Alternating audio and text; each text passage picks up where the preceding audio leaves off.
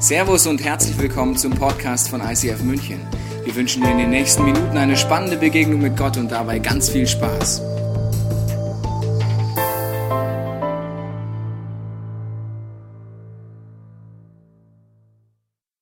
Herzlich willkommen zu diesem Thema heißes Eisen, verletzt. Ich will euch herzlich willkommen heißen in diesem kleinen, aber vollgepackten Raum mit über 180 Leuten. Uns ist schon heiß. Ich möchte aber auch die willkommen heißen, die im Kino, im Sendlinger Torkino sind. Ich glaube, bei euch ist es nicht ganz so heiß wie bei uns. Aber wir machen mal einen kurzen Willkommensapplaus für die, die im Kino sind. Achtung, eins, zwei, drei.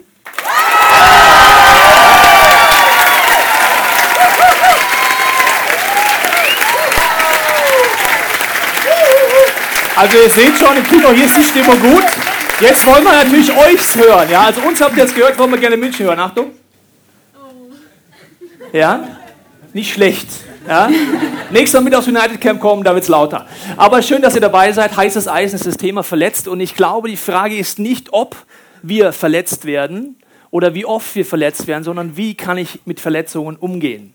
Dieses Thema Verletzt und Verletzungen ist mir und meiner Frau so sehr auf dem Herzen, dass wir seit Monaten darüber nachdenken, eine Serie zu machen. Und deswegen machen wir heute eine interaktive Predigt mit mir, meiner Frau, der Jeanette, die ihr noch kennenlernen werdet, zu diesem Thema.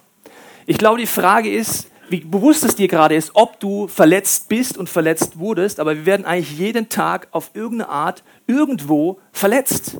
Es mögen nur ganz kleine Dinge vielleicht sein. Ein kurzer Spruch vom Arbeitskollegen.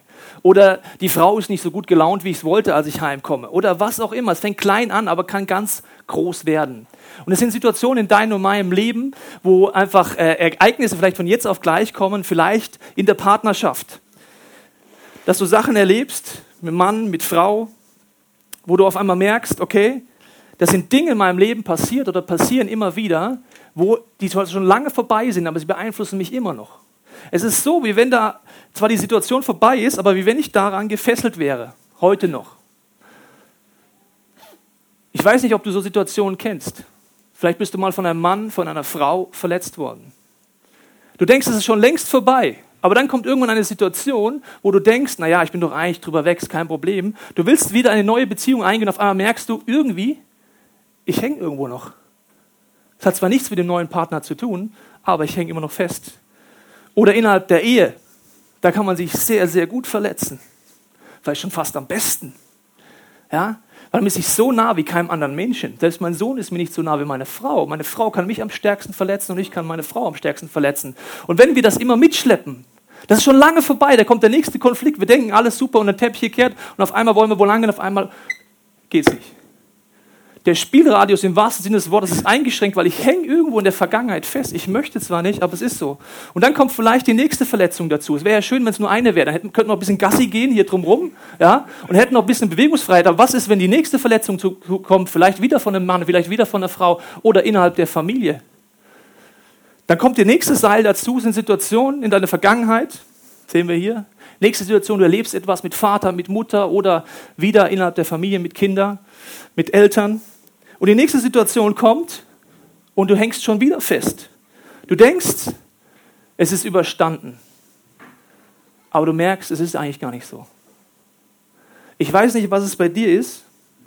Und ich weiß nicht, wie bewusst es dir ist. Aber jedes Mal, wenn du verletzt wirst und wir es nicht angehen, bleiben wir in der Vergangenheit bis zu einem gewissen Punkt hängen. Das sind auch noch andere Positionen. Zum Beispiel nehmen wir mal Kirche. Kirche ist auch etwas, wo man so dermaßen gut verletzt werden kann. Schöne motivierende Einladung vor diesem Kirchencamp. Man denkt manchmal, naja, in der Kirche, da sind ja nur heilige Leute, oder? Stimmt's? Bist du heilig? Ich glaube, wir müssen alle nach Hause gehen, wenn hier nur Heilige sein dürften. Also ich wäre nicht mehr hier. Dann denkt man, naja, aber in der Kirche sind doch alles Christen. Ein Christ muss doch gut sein. Nur weil du Christ wirst, das weißt du selber, wenn du schon Christ bist, bist du nicht ein anderer Mensch über Nacht. Dein Charakter ist noch genauso gleich wie gestern, obwohl du ein Gebet gesprochen hast, als ob du einen Zauberspruch sprichst. Jesus, komm in mein Leben. Boah, ich bin ein ganz anderer Mensch. Mein Charakter ist perfekt. Ich bin nie mehr ungeduldig. Ich bin einfach die liebe Person. Du kannst machen. Stimmt das? Du bist noch der gleiche, du hast aber eine Ressource auf einmal, wo du vorwärts gehen kannst. Nur weil du Christ bist, heißt noch lange nicht, dass du Verletzungen angegangen bist. Du kannst als Christ geistlich genauso aussehen wie hier. Sieht fast schon ein bisschen lächerlich aus oder dramatisch, wie du willst. Dann kommt die nächste Situation dazu, dass du vielleicht denkst, na ja, im ICF ist es doch anders. Ich wurde in der alten Gemeinde verletzt, aber jetzt hier ist doch bestimmt anders. Ich sage dir, Menschen verletzen Menschen. Und verletzte Menschen verletzen wieder Menschen. Das ist das Leben. Und die Frage ist nicht, wenn du neu in dieser Kirche bist, ob du irgendwann verletzt wirst. Du wirst irgendwann von irgendjemandem, dann Small Group oder irgendjemand kommt dir schräg oder was auch immer, oder der Tobi macht einen dummen Spruch in der Predigt. Irgendwann wirst du wieder verletzt werden. Die Frage ist nicht ob, sondern wie kann ich damit umgehen. Die nächste Situation kann vielleicht sein, nicht Kirche, nicht Partnerschaft, nicht Familie, sondern vielleicht Arbeit. Ja, Arbeit ist eine schöne Situation, wo man schön verletzt werden kann. Vom Chef, von den Mitarbeitern, vielleicht Mobbing, was auch immer. Ich weiß nicht, was bei dir ist, aber nächste Situationen, die dich immer weiter limitieren. Die Bewegungsfreiheit wird auf eine Art immer kleiner. Ich kann mich zwar jetzt immer noch ein bisschen bewegen, aber es wird immer schwieriger. Ist das das Leben, von dem Jesus sagt, das ist der Überfluss? Und dann sind es vielleicht auch noch Freunde. Die Freunde, wo du Situationen erlebst mit den engsten Freunden, Jesus zum Beispiel. Er lebt mit seinen engsten Freunden die schlimmsten Sachen. Im Garten Gethsemane ist er. Ich hätte es gerne um den Hals, bitte. Danke. Weil Freunde können einem wirklich die Luft zum Atmen nehmen. Ja, so ist gut. Im Garten Gethsemane sagt Jesus zu seinen Freunden, ich werde einen sehr schwierigen Weg gehen. Könnt ihr bitte ein paar Stunden mit mir wach bleiben? Die erste große Bitte, die Jesus an seine Jungs hat, oder? Hat sie vorher schon mal um Gefallen für sich gebeten? Nein, nie. Der erste Gefallen nach drei Jahren nur geben, geben, geben ist, könnt ihr mal mit mir ein paar Stunden wach bleiben und die pennen andauernd ein, die Penner wärst du da nicht verletzt, wenn du denken würdest, sag mal, für wen mache ich den ganzen Scheiß eigentlich? Für euch, oder? Hätte doch Jesus sagen müssen. Und jetzt pennt ihr ein. Oder am Kreuz, hängt er am Kreuz, an Ostern laufen die Jünger weg wie die Osterhasen. Die hauen alle ab. Jesus ist verlassen, er ist verraten von den engsten Freunden und Jesus schafft es offensichtlich, aber nicht so weiterzuleben. Aber das ist ein Fakt in deinem und meinem Leben, dass wir gefangen sind in Schnüren und nicht mehr rauskommen.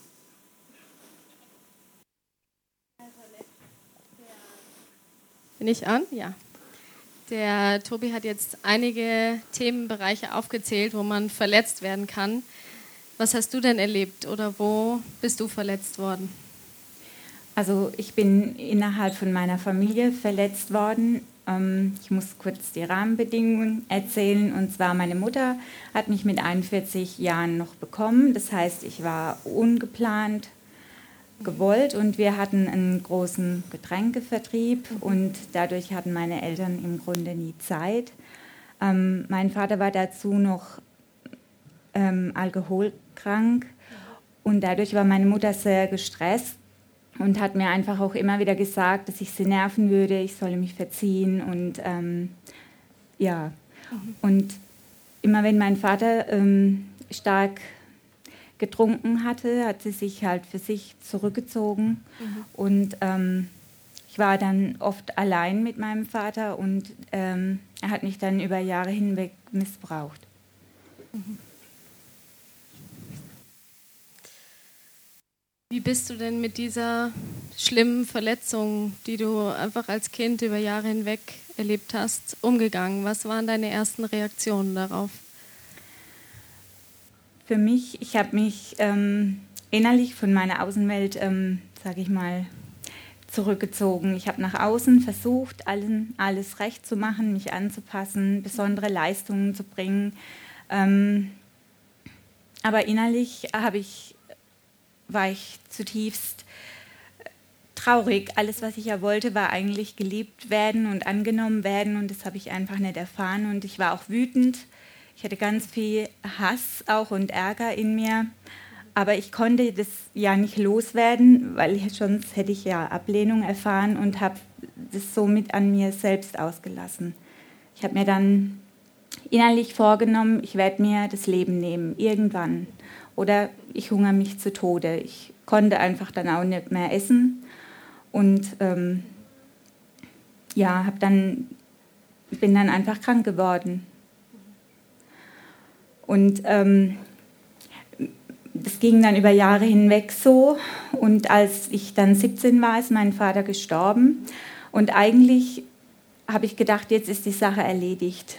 Aber ähm, da ich die Verletzung nie loswerden konnte und auch das Ganze nie angegangen bin und es auch nicht wollte, weil ich mich so geschämt habe, ähm, habe ich es weiter mit mir rumgetragen. Und selbst als mein Vater sich in einem Abschiedsbrief noch bei mir entschuldigt hat und mich um Vergebung gebeten hat, konnte ich das einfach nicht loswerden.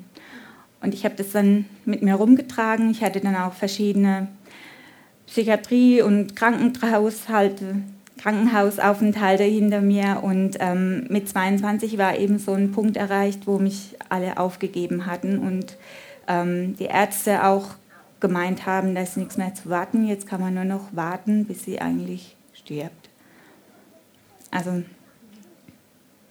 Mhm. Und hattest du in der, in der Zeit, hat Gott für dich irgendeine Rolle gespielt? Also jetzt äh, in diesem ganzen Zeitraum? Also da ich in einem, also da ich in einem christlichen Elternhaus aufgewachsen bin, hat Gott ähm, immer eine Rolle gespielt. Aber für mich war Gott immer der, der mich straft, der mich vergessen hat, ähm, dem ich nie was recht machen kann. Also so der liebende Gott, das kannte ich nicht.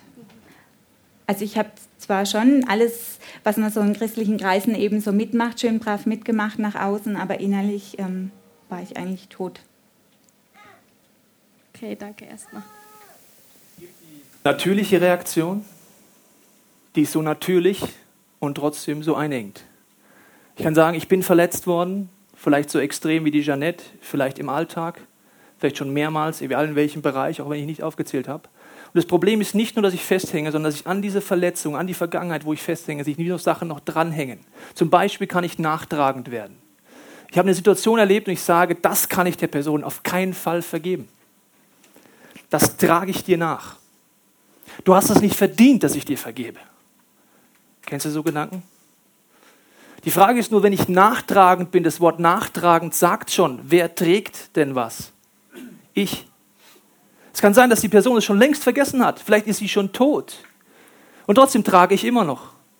Oder es kann etwas anderes sein. Es kann der nächste Punkt sein, dass ich anfange zu lästern, weil ich denke, das ist ein gutes Ventil. Ich fange an, schlecht zu reden vielleicht über die Person, über meine Arbeitskollegen oder wen auch immer. Und ich merke einfach, kurz fühlt sich's gut an. Kennst du das? Kurz fühlt sich das so gut an.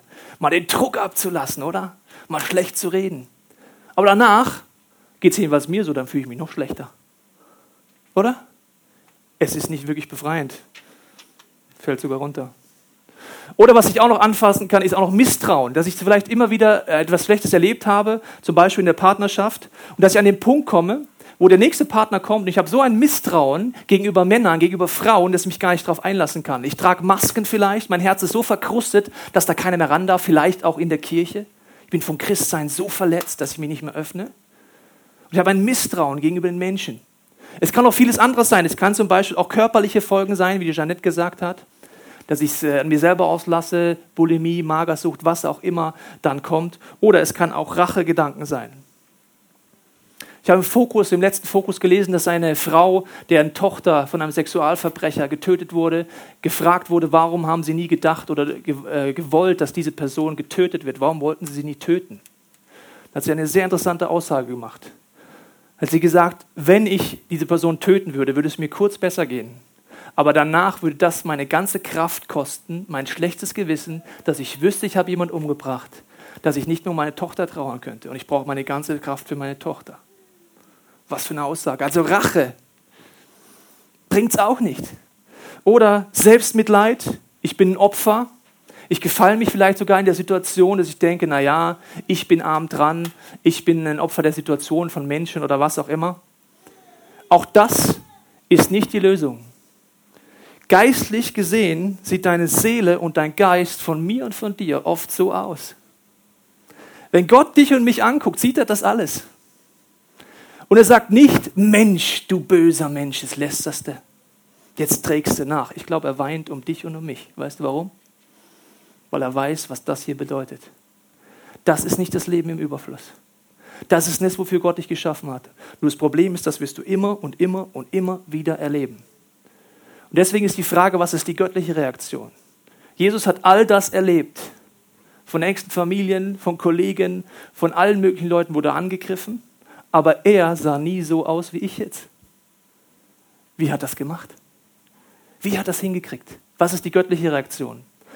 Und ich habe äh, viele Bibel gelesen und es gibt sehr herausfordernde Bibelstellen. Ich möchte drei vorlesen. Die erste sehen wir jetzt auf dem Screen. Vergib uns unsere Schuld, wie wir denen vergeben, die uns Unrecht getan haben. Das hört sich noch ganz nett an, oder? Ja, und jetzt wird es aber ein bisschen krasser. Das ist manchmal das Unangenehme bei Jesus, die nächste Aussage. Euer Vater im Himmel wird euch vergeben, wenn ihr den Menschen vergebt, die euch Unrecht getan haben. Wenn ihr ihn aber nicht vergeben wollt, dann wird Gott auch eure Schuld nicht vergeben. Das sind doch Bibelverse, wo ich hoffe, sie sind falsch übersetzt. Oder? Ich, Mensch, Gott, das hört sich jetzt aber gar nicht so positiv an. Wie du vergibst mir nicht, weil ich nicht vergebe? Was soll das denn jetzt? Muss ich mir jetzt doch verdienen oder was? Ich will ein Zitat von Paulus vorlesen, Römerbrief. Also steht fest, nicht wegen meiner guten Taten werde ich von meiner Schuld freigebrochen, sondern erst, wenn ich mein Vertrauen allein auf Jesus Christus setze. Also Leistung ist es nicht, aber doch muss ich irgendwas tun.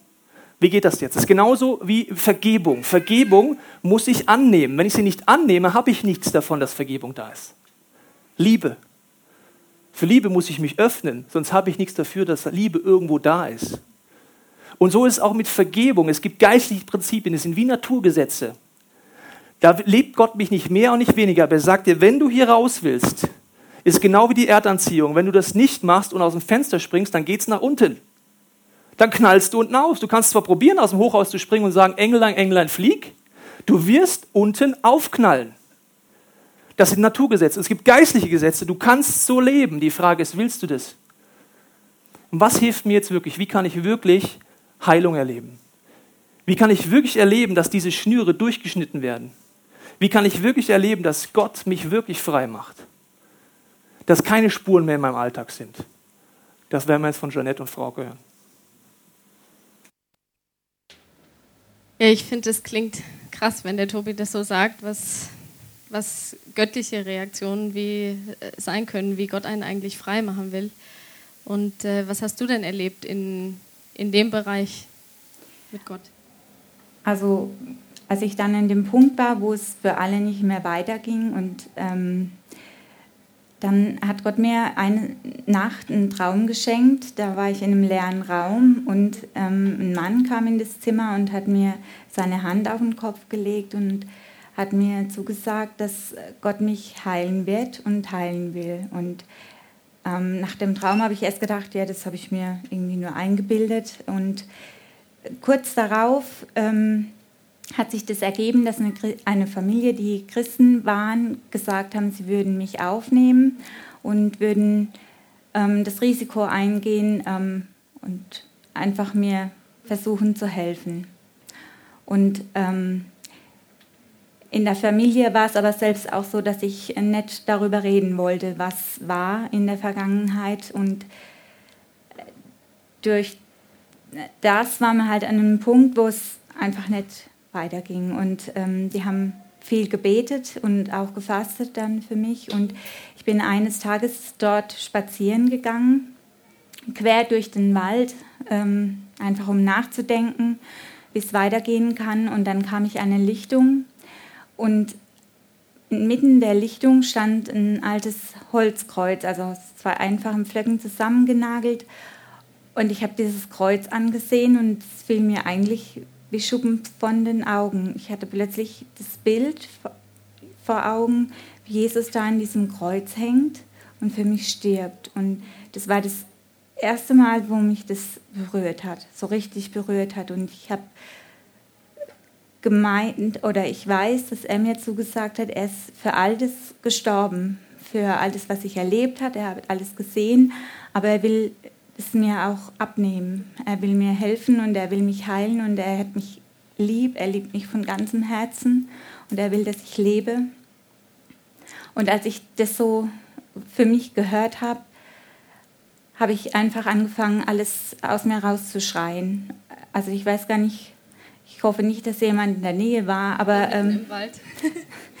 ja, ich habe einfach, ich musste einfach jede Situation, alles einfach mal aussprechen und habe auch Gott angeklagt, wo er war, warum er das alles so zugelassen hat. Und, ähm, und dann wurde ich innerlich ganz ruhig. Ich hatte so eine ganz tiefe Ruhe. Ich kann das gar nicht so in Worte kleiden, was das war. Und auch eine Gewissheit in mir, dass es weitergehen wird. Und dann habe ich aber auch gemerkt, dass ich ähm, viel mir selber auch Schaden zugefügt habe und schuldig geworden bin und habe dann auch erstmal ja, Gott gesagt, dass es mir leid tut, dass ich weggelaufen bin. Genau, und. Und dass du das dann alles so rausgelassen hast oder, oder da rausgeschrien, wie du gesagt, auch Gott angeklagt, war dann auf einmal alles super? Also war dann alles weg mit einem Mal? Nein, also ich wusste zwar, dass es weitergeht und ich habe mit Gott sozusagen einen Deal gemacht. Ich habe gesagt, wenn du wirklich willst, dass ich lebe und wenn du mich liebst, dann ich brauche deine Hilfe, dann musst du mit mir da durchgehen jetzt und dass ich auch das alles aufarbeiten kann und mich öffnen kann und ähm, wieder Vertrauen auch zu Menschen fassen kann, auch mal aus meinem Selbstmitleid und aus der Opferrolle rauskomme. Ja, und dann war das einfach so, dass die Familie, in der ich dann war, mich begleitet hat und auch Gott ihnen Impulse gegeben hat, ähm, Dinge anzusprechen und so. Ja, es war nicht leicht, aber es hat auch Jahre gedauert. Würdest du sagen, es hat aber dann viel einfach mit äh, den Emotionen zu tun oder mit einer Entscheidung, die du getroffen hast? Immer wieder. Also ich wollte, ich habe für mich die Entscheidung getroffen, ich will meinem Vater und auch meiner Mutter vergeben, damit ich frei werden kann, damit ich mir nicht selber mehr im Weg stehen muss und ähm, dass auch die Blockaden, die ich habe, weggehen. Jetzt sitzt du hier so und erzählst einfach so aus deinem Leben. Wie würdest du dich heute bezeichnen? Wie bist du? Bist du gesund oder wie geht es dir heute? Bezeichne mich als geheilt und als frei, weil ich weiß, Jesus hat mich frei gemacht von all dem. Und das Alte, wenn mich das gefangen nehmen will, dann weiß ich, ich kann zu Jesus gehen und ich habe auch, oder zu anderen, die für mich beten und mit mir beten. Ja. Und äh, deine Mutter, die lebt ja noch. Genau. Es war dann so, dass ich ähm, nach dem Aufenthalt in der Familie muss, bin ich wieder bewusst nach Hause gegangen, um einfach auch mit ihr ähm, ja, das alles aufzuarbeiten. Und wir haben heute eine ganz geniale Beziehung. Also ähm, Gott hat es wirklich sehr gut gemacht. Also wir staunen beide selber darüber, dass, was er da gemacht hat in uns beiden. Also auch sie für sich und ich für mich, genau. Vielen Dank. Und ähm, ja, auch in der Vorbereitung jetzt äh, für das Interview, ich habe das nochmal alles so mit ihr durchgesprochen und für uns war das dann wirklich wieder so zu sehen, dass Gott echt Wunder tut. Gott tut Wunder. Glaubst du das? Es ist doch faszinierend, dass man christlich aufwachsen kann, alles weiß und das Kreuz dass das Zentrum ist, wo Jesus sagt, dass das Zentrum, was ich für dich gemacht habe, nie erlebt haben kann. Ich glaube, das geht nicht nur der Jeanette so. Es geht ganz vielen, vielen, vielen Christen so. Die wissen das alles, aber erlebt noch nie.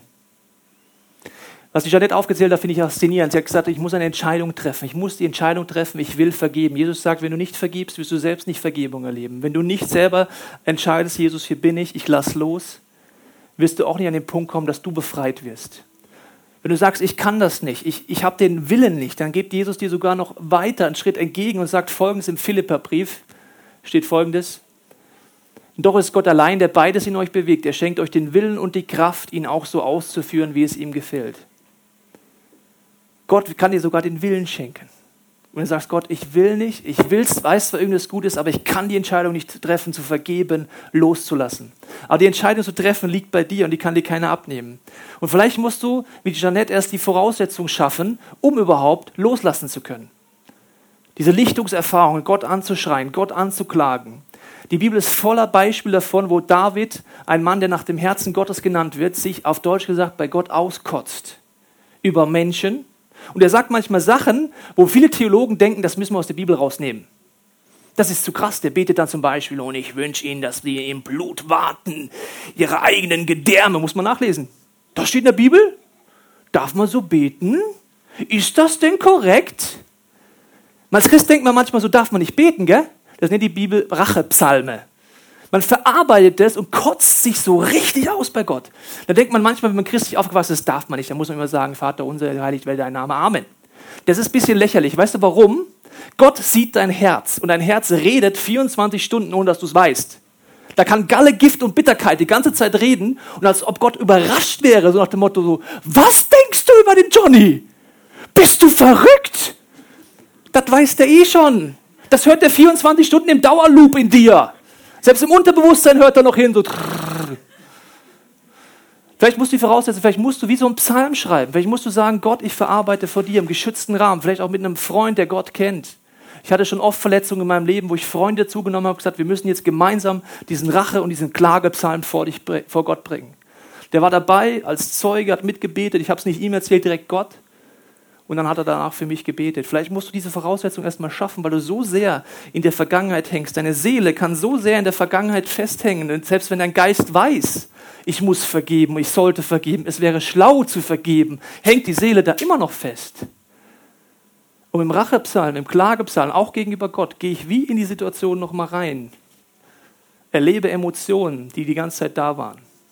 Vielleicht muss ich Voraussetzungen schaffen. Vielleicht ist aber auch der nächste Strich dran, dass du es einfach mal aussprichst.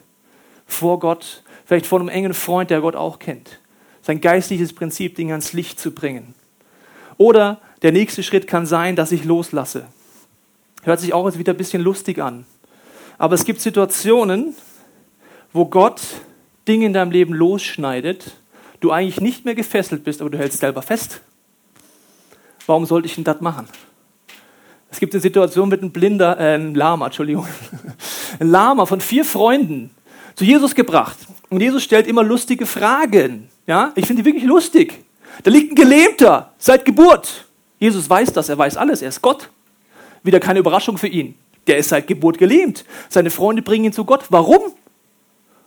Was würdest du sagen, warum? Ich würde sagen, dass er wieder gehen kann. Ich bin jetzt mal ganz frech. Und Jesus fragt den Kerl, was willst du? Das ich für dich tue. Hä? Warum fragst du das, Jesus? Das ist doch logisch. Schau doch mal hin. Es ist nicht logisch. Ich kann so im Selbstmitleid sein, dass ich nicht loslasse. Ich bin so gewöhnt daran, in meinen Fesseln zu sein oder vielleicht durch Magersucht oder andere Dinge Aufmerksamkeit zu bringen, dass ich an meinem Gefängnis festhalte. Klingt krank, ist krank und machen wir fast jeden Tag. Ich muss auch loslassen. Das ist auch eine Entscheidung. Ich weiß nicht, wo du stehst, an welchem Punkt. Vielleicht ist es auch Bequemlichkeit oder Angst davor, wirklich ein mündiger Christ zu sein. Zum Beispiel, wenn ich immer Schulden habe, ja, im Geld, muss ich nie Verantwortung übernehmen. Ist doch praktisch, oder? Dann brauche ich nie zu Gott sagen, hier ist mein Geld, was wollen wir machen, weil ich habe ja gar nichts. Und ich muss immer von meinen Freunden getragen werden, wie so ein Lama. Das ist auch schön, bequem. Ist aber nicht das Leben, für das Gott dich gemacht hat ist nicht der Überfluss, den Jesus vorlebt. Ich weiß nicht, an welchem Punkt du stehst. Vielleicht verdrängst du auch, das ist mein letzter Gedanke. Wir sind so Weltmeister im Verdrängen. Schwamm drüber Blues ist unser tägliches Musikstück. Schwamm drüber Blues. Passt schon, Mann, sagen meine Schüler immer. Passt schon. Das heißt, ich bin eigentlich zutiefst verletzt, dass du Arschloch zu mir gesagt hast im Sportunterricht, aber ich sage, passt schon. Und irgendwann kriegst du halt mal eine dann so richtig ab. Verdrängen können wir einfach sehr gut, aber es ist keine Lösung, es ist immer noch da. Ich möchte dich einladen, wir wollen in eine Zeit gehen jetzt, wo du einfach mit Gott ganz ehrlich werden kannst. Vielleicht, egal was der Punkt bei dir ist, du hast einen Zettel und Papier bekommen, du kannst sagen, Gott, ich nehme die nächsten gesungenen Gebete dazu, um mal aufzuschreiben, wo Klage in meinem Leben ist, wo wie so ein Rache oder ein Klagepsalm in mir die ganze Zeit schlummert, weil da so eine Hass oder Bitterkeit ist. Vielleicht triffst du eine Entscheidung, vielleicht lässt du los, ich weiß nicht, wo du gerade bist, oder du sagst, Gott, Zeig mir die Punkte, die ich gerade verdränge. Weil wir sind echt gut darin, wenn es mal ein bisschen besser läuft, nur ein bisschen besser, in der Ehe oder wo auch immer. Es muss nur ein bisschen besser laufen. Was machen wir? Dann sagen wir, passt schon. Obwohl wir wissen, wir hängen da immer noch als Ehepaar. Und es wird bestimmt beim nächsten Streit wieder kommen. Ich lade dich ein, ehrlich zu werden, weil Jesus, das ist mein Abschlussgedanke. Jesus hat es hingekriegt. Er wurde verletzt, er wurde verraten, er wurde verachtet, er wurde immer wieder von Menschen so behandelt, wie der, der es nicht verdient hätte, niemals behandelt werden dürfte. Und Jesus hat es trotzdem geschafft, sich zu entscheiden, zu vergeben, loszulassen, Gott zu suchen, im Eins zu eins, Ich glaube, er hat oft auf den Bergen, wo er war, Gott angeschrien. Und hat sich aufgeregt über diese Stinkpilze von Jüngern, die er da gekriegt hat. Die haben ihn bestimmt auch mal genervt. Sag ich mal als Pfarrer so. es ist deine Zeit. Red mit Gott drüber. Die Band wird jetzt nach vorne kommen und ich lade dich ein, einfach mit Gott zu reden. Und ich bete jetzt am Anfang, das ist eine intensive Zeit für dich, eins zu eins mit Gott an deinem Platz. Jesus, ich danke dir dafür, dass du einfach jeden von uns kennst. Du weißt die Situation, wie wir stehen, auch ob wir dich noch gar nicht kennen. Vielleicht ist auch der Schritt dran zu sagen, Jesus, ich will zum ersten Mal das erleben und erkennen, was du am Kreuz getan hast. Und ich bete für jeden von uns jetzt hier in Bad Tölz, für jeden im Kino, einfach, dass du uns eine intensive Zeit schenkst, eins zu eins mit dir, dass die gesungenen Gebete wie eine Plattform sind, auf die wir aufsetzen können. Amen. Vergeben kann man nicht müssen, vergeben kann man aber wollen. Das ist ein großer Unterschied. Es zwingt dich keiner, dein Leben zu ändern. Aber Jesus lädt dich ein. Die Band kommt jetzt, wir werden ein paar gesungene Gebete singen und spielen.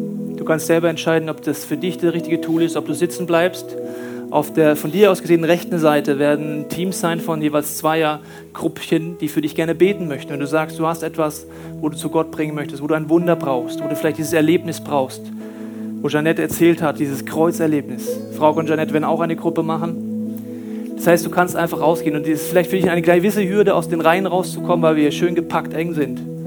Aber die Hürde darf nicht zu groß sein, dass du jetzt nicht zu Jesus gehst. Jesus, vielen Dank, dass wir jetzt die gesunden Gebete nutzen können, um weiter mit dir zu reden. Entweder schreiben wir weiter an unserem Platz, reden mit dir in unserem Herzen oder nutzen eines dieser Angebote. Jesus, wir wollen einfach erleben, dass du uns frei machst und zeig uns einfach, welchen Weg wir dazu aktiv mitgehen dürfen heute Abend. Jesus, wenn wir gleich das nächste Song singen, This is our God, wo es darum geht, was du am Kreuz getan hast, äh, möchte ich jetzt einfach jeden einladen, der sagt, ich möchte es neu oder zum ersten Mal ganz tief erleben, was es heißt, dass du, Jesus, für mich am Kreuz gestorben bist. Ich möchte diesen Lichtungserlebnis auch haben, wo ich merke, Jesus, was bedeutet, dass du da für mich gelitten hast. Wenn du möchtest, kannst du diesen Song einfach nutzen, dass du ihn mitsingst, mit deinem Herzen mitsingst. Wenn du möchtest, auch aufstehst. Ansonsten kannst du gerne natürlich weiterschreiben, weiter zum Gebet gehen. Dieses nächste gesungene Gebet ist eine Chance, das Kreuz neu zu erleben.